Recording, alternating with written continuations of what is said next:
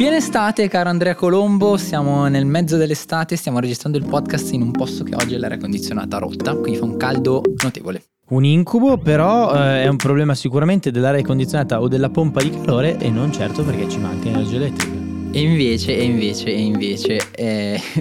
oggi parleremo eh, molto di energia, parleremo di blackout, parleremo eh, in generale di come l'estate sia un momento dove la rete si sovraccarica per dei motivi che andiamo ad approfondire e parliamo di come le città di nuovo possono giocare un ruolo da protagonista eh, nella transizione energetica e anche nel rendere stabile eh, la rete. Lo facciamo con Daniele Andreolli, Head of Flexibility Solutions di NLX. Benvenuto Daniele. Benvenuto. Salve, salve a tutti. Noi tra l'altro non ci siamo neanche presentati oggi, così andiamo in confidenza nei confronti della community. Eh, sarà, il ca- sarà, il caldo sarà che il caldo. Ci, ci, rende, ci, rende, la parola più, fati- più difficoltosa e faticosa. Eccoci qua, comunque vabbè dai, io sono Paolo di Will, ormai insomma. Beh, io sono Andrea. Questo. Daniele, grazie per essere con noi. E il tema l'abbiamo introdotto, siamo nel pieno dell'estate, eh, l'estate in città che sta diventando anche eh, sempre più sinonimo di blackout, proprio un, una sì, cosa che sempre conviene... più calda in generale, ecco. E questo ne abbiamo, questo ne abbiamo, abbiamo già parlato. Ma... Però è interessante anche capire come mai ci sono questi blackout. Allora, volevo chiederti qualche dato e, e anche aiutarci a capire davvero il perché. Il blackout eh, avviene proprio perché in estate aumenta tantissimo il consumo di energia elettrica. Eh, fino a non tantissimi anni fa eravamo abituati a un picco di consumo più invernale legato alla produzione industriale, al fatto che tipicamente intorno a dicembre aumentavano particolarmente i consumi elettrici, ma da diversi anni ormai questa parte quel picco si è spostato e avviene in estate a causa dei condizionatori sostanzialmente, quindi è un caldo che si concentra in, alcuni, in alcune settimane dell'anno e eh, è un uso chiaramente eh, massivo del, del, condizionamento. C'è stata una diffusione enorme del,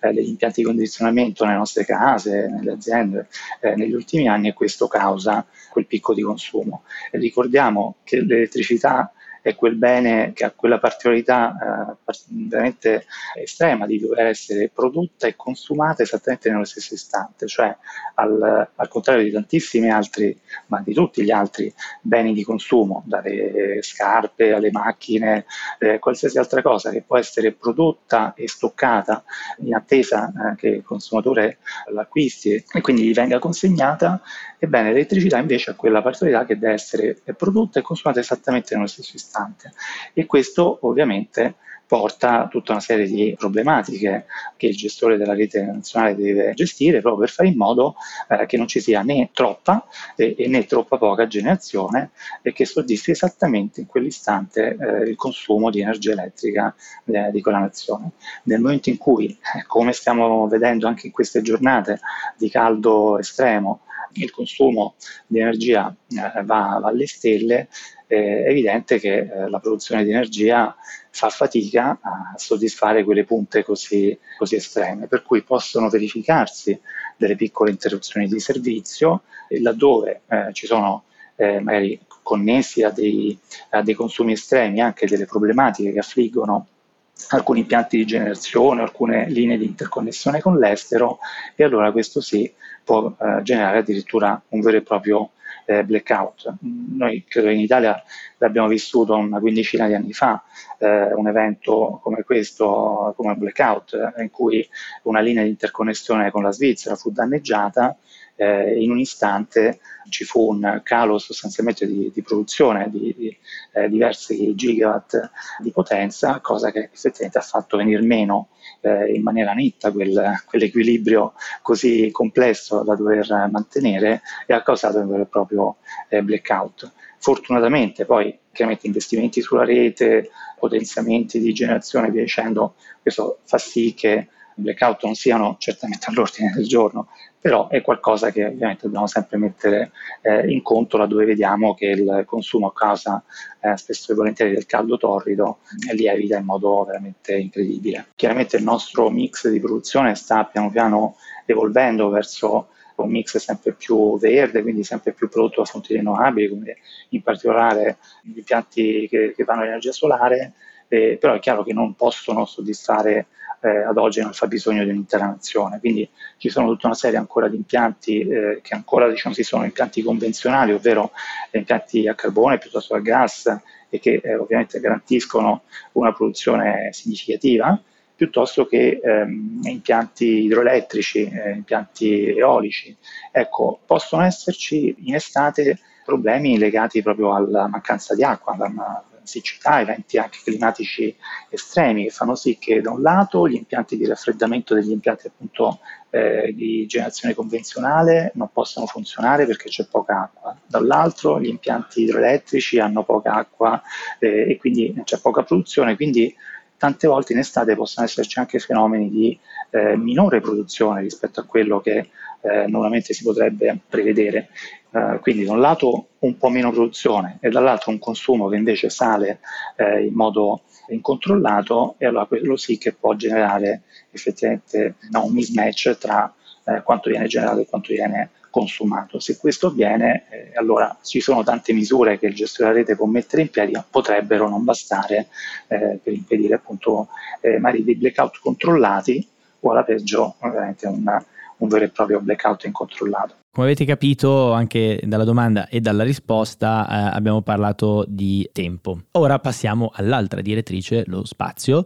e eh, ti faccio una, una domanda. Detto che di nuovo, io insisto tantissimo, eh, ogni podcast, ogni puntata che registriamo, a cercare questo fil rouge che unisce le varie puntate e mi piace tantissimo che stiamo parlando di blackout ed energia, quando poi abbiamo parlato di incendi, quando abbiamo parlato di acqua, quindi questo fil rouge che io adoro, che riusciamo a mettere, me lo dico da solo. dei filosofi esatto, esatto, acqua, terra e fuoco. Esatto, eh, che cerchiamo di mettere, ecco, oggi parliamo appunto di, di, di, blackout e mi piace pensare, visto che questa prospettiva abbiamo sempre cercato di metterla anche nelle, altri, nelle, altre, nelle altre puntate, eh, di come la città eh, può essere parte della soluzione eh, di, questi, di, questi, blackout, perché stanno diventando sicuramente sempre più frequenti, penso che chiunque viva in città, bene o male, ne abbia affrontato, abbia affrontato qualcuno e mi piacerebbe capire come le città possono eh, andare in questa direzione di risolvere il problema, essere parte della, della soluzione.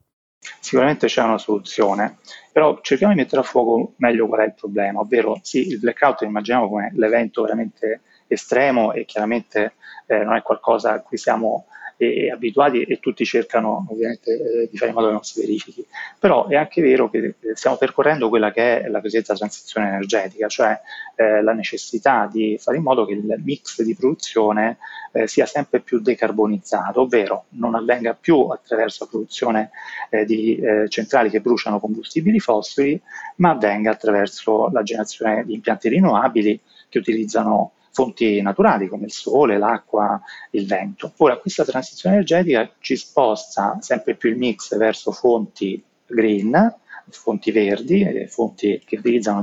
risorse naturali, però queste fonti non sono così programmabili come eh, lo erano i vecchi impianti da combustibili fossili, eh, non sono così facilmente prevedibili nella produzione così come invece lo erano le centrali a combustibili fossili. Quindi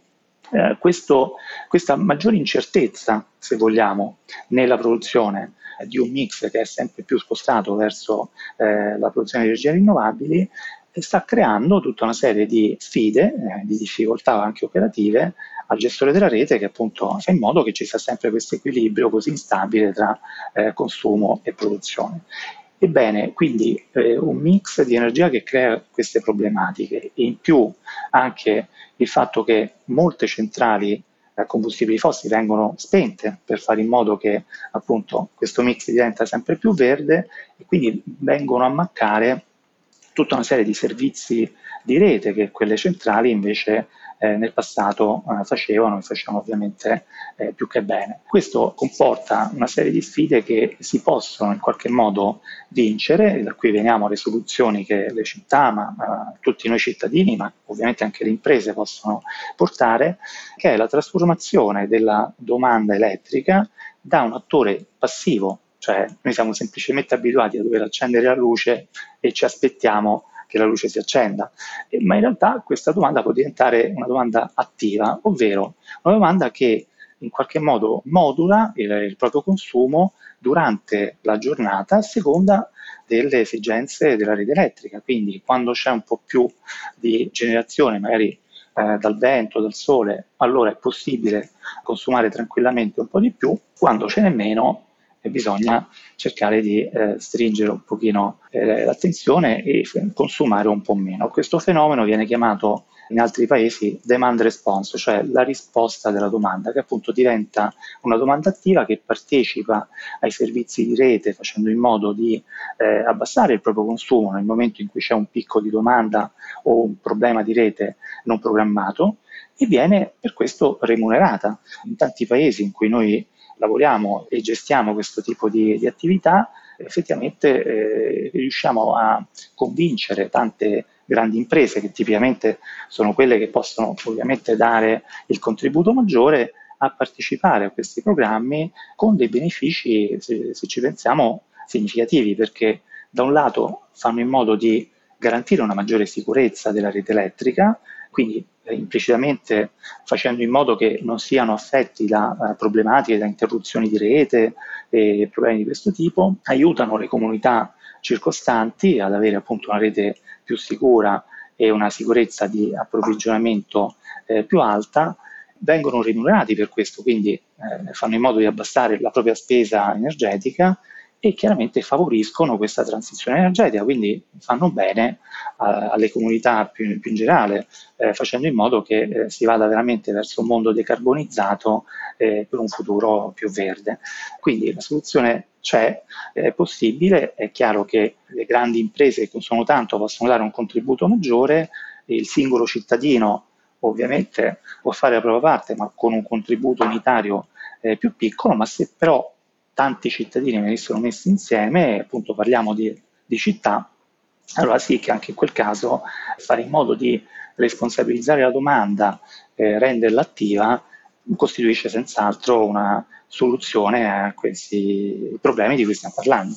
Insomma, abbiamo capito che l'equilibrio di rete è veramente eh, la parola chiave qui, anche questo Andrea lo, lo aggiungiamo al nostro lessico eh, delle città, al nostro lessico urbano e allora non ci resta che passare alla terza direttrice del podcast, bellezza, che forse qui declinerei nel senso di sicurezza energetica. No? Abbiamo detto le città possono giocare un ruolo da protagonista, la domanda che vorrei fare eh, a Daniele è come eh, appunto le città, le aziende, ma nel senso poi de, de, de, di chi le vive, quindi i cittadini, ma poi anche le aziende, insomma, eh, tutti i vari attori. Eh, stakeholder. Che, gli stakeholder, insomma, quelli, dai, ma stakeholder è una parola un po' pomposa, forse insomma, chi vive la città? Ecco, come può eh, singolarmente eh, una persona no, che vive una città, un cittadino, un'azienda, di nuovo, giocare un ruolo da protagonista? Cioè, quindi, insomma, andiamo, siamo noi, no? Che cosa possiamo fare noi? Ma voi, voi avete pass- parlato nel passato, non mi ricordo, vi seguo ogni tanto e anche con Luigi Canelli sul fatto delle comunità energetiche, quindi di come i consumatori oggi possono diventare anche produttori di energia, addirittura mettere a fattor comune eh, con altri cittadini eh, l'energia che, che, rinnovabile che, che producono. Eh, io credo che oggi rispetto al passato il cittadino possa fare veramente tanto, eh, non solo eh, scegliere no, elettrodomestici eh, con efficienza energetica maggiore, eh, ma chiaramente andare avanti nell'elettrificazione della casa, scegliendo piastre a induzione, quindi cercando di spostare sempre più diciamo così, il consumo energetico verso un consumo elettrico. Perché? Perché effettivamente eh, la, la, produzione di energia elettrica sta diventando fortunatamente sempre più verde. Oggi più o meno in Europa siamo intorno al 20% di consumo eh, che viene eh, in media nell'anno matchato con produzione da fonti rinnovabili, ma questo è una percentuale che inesorabilmente nel, nel futuro eh, crescerà, quindi quanto più eh, riusciremo nelle, nei prossimi mesi, nei prossimi anni a spostare il nostro consumo verso un, un consumo elettrico, sicuramente faremo bene all'ambiente, utilizzando per esempio anche veicoli elettrici. Le macchine, se, se ci pensiamo, uh, le macchine a batteria elettriche eh, possono addirittura fare parte di questa eh, possibile soluzione ai problemi, no? perché possono essere aggregate e la carica delle, delle, macchine può essere interrotta laddove c'è appunto un picco di domanda e un problema, un problema di rete. Quindi ognuno di noi può in qualche modo in questo percorso fare in modo che i propri asset eh, eh, elettrici eh, possano essere gestiti da aggregatori come, come NLX che offrono quella eh, capacità di modulazione del proprio consumo al gestore di rete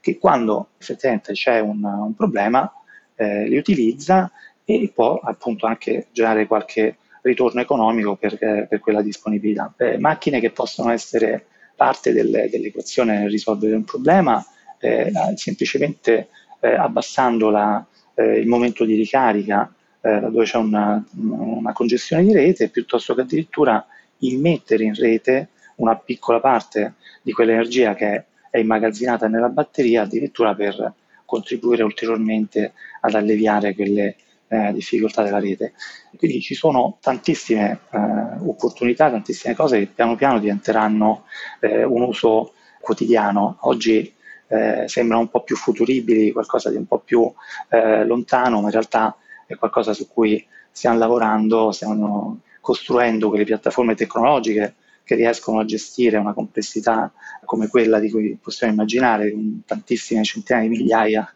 di macchinine piuttosto che elettrodomestici, piuttosto che grandi aziende collegate che quando serve appunto riescono a dare un servizio di modulazione del proprio consumo verso eh, la rete elettrica. Quindi ecco, non dobbiamo pensare che eh, questa transizione energetica sia irrealizzabile perché genera eh, tutta una serie di problematiche difficili da, da gestire, in realtà eh, è un percorso non semplice, non banale, senz'altro, però mh, aziende come, come, la nostra, sicuramente molte altre, stanno cercando di dare il proprio contributo nel trovare sempre più queste soluzioni che possono sicuramente alleviare il problema e facilitare eh, la diffusione della produzione di energia da fonti verdi. Quindi cittadini armati di scudo e lancia a proteggere eh, le nostre reti energetiche e mi piace questa evoluzione o più che evoluzione forse nuova figura, no? abbiamo parlato di, di, di prosumer, ma, eh, di consumer, di prosumer, ma mi piace questa accezione diciamo di cittadino con lo scudo che si occupa in maniera proattiva mh, di tutelare una delle cose più preziose per noi. Sì, ancora una volta forse il passaggio da fare è proprio quello di diventare consapevoli e poi fare parte del cambiamento. No? Non, spesso, ne abbiamo parlato anche nelle altre puntate dedicate alla sfida energetica, tendiamo a pensare che l'energia sia qualcosa che si dà per scontato, comunque eh, c'è, proprio come quando apriamo il, il rubinetto dell'acqua e ci deve essere l'acqua, clicchiamo sull'interruttore, ci deve essere l'energia, invece altro che c'è tutto un lavoro eh, sì. da, Anzi, da, fare. Mi piace ripensare alla prima puntata che abbiamo fatto insieme eh, da, da COS, quando abbiamo parlato proprio del tema dell'acqua e di come per esempio la città di Cape Town, al suo tempo se ti ricordi che era vicina al... Uh, al um, Day Zero. Al Day Zero, scusami, mi la parola, e aveva iniziato a fare tutte queste campagne di comunicazione no, verso i consumatori, cioè verso i propri cittadini, in maniera anche molto efficace ad avere determinati comportamenti. Quindi il cambiamento dell'individuo che porta un cambiamento alla collettività. Ecco, questo penso che sia una cosa che ci portiamo a casa da questa, da questa conversazione e sicuramente eh, anch'io adesso torno a casa e farò così. Anche tu con lo scudo eh, a proteggere la rete, ma non lo so, ma sicuramente più, più consapevole. Allora, davvero, grazie per questa chiacchierata a Daniele Andreolli, Head of Flexibility Solutions di NLX, grazie per essere stato con noi. Grazie a voi, è stato un piacere, grazie. Andrea, non ci resta che dare appuntamento a tutte e tutti a un prossimo episodio di città, ma prima di fare la chiusa, che sei lì che fremi, vorrei ricordare che è ancora possibile, lo sarà eh, fino al 20 settembre, candidare eh, o eh, segnalare un progetto eh, per il premio Future for Cities, Festival dell'innovazione urbana, ancora una volta eh, il sito su cui andare è willmedia.it slash Future for Cities e lì si può eh, candidare un progetto di innovazione urbana di cui siete stati eh, protagonisti, promotori, in cui siete stati coinvolti oppure segnalare un progetto di innovazione urbana che conoscete e tra l'altro NLX è uno dei soggetti che ha deciso di sostenere questo festival, quindi grazie, ci fa piacere menzionarlo. Grazie per grazie. l'aiuto e per grazie anche possibile per questo, questo festival. sostegno, questa realtà che sta, che sta, crescendo. E quindi a questo punto non ci resta che dare a tutte, a tutti appuntamento a un prossimo episodio del podcast, il viaggio di città attraverso i centri urbani contemporanei. Continua. Continua. Alla prossima. Ciao a tutti.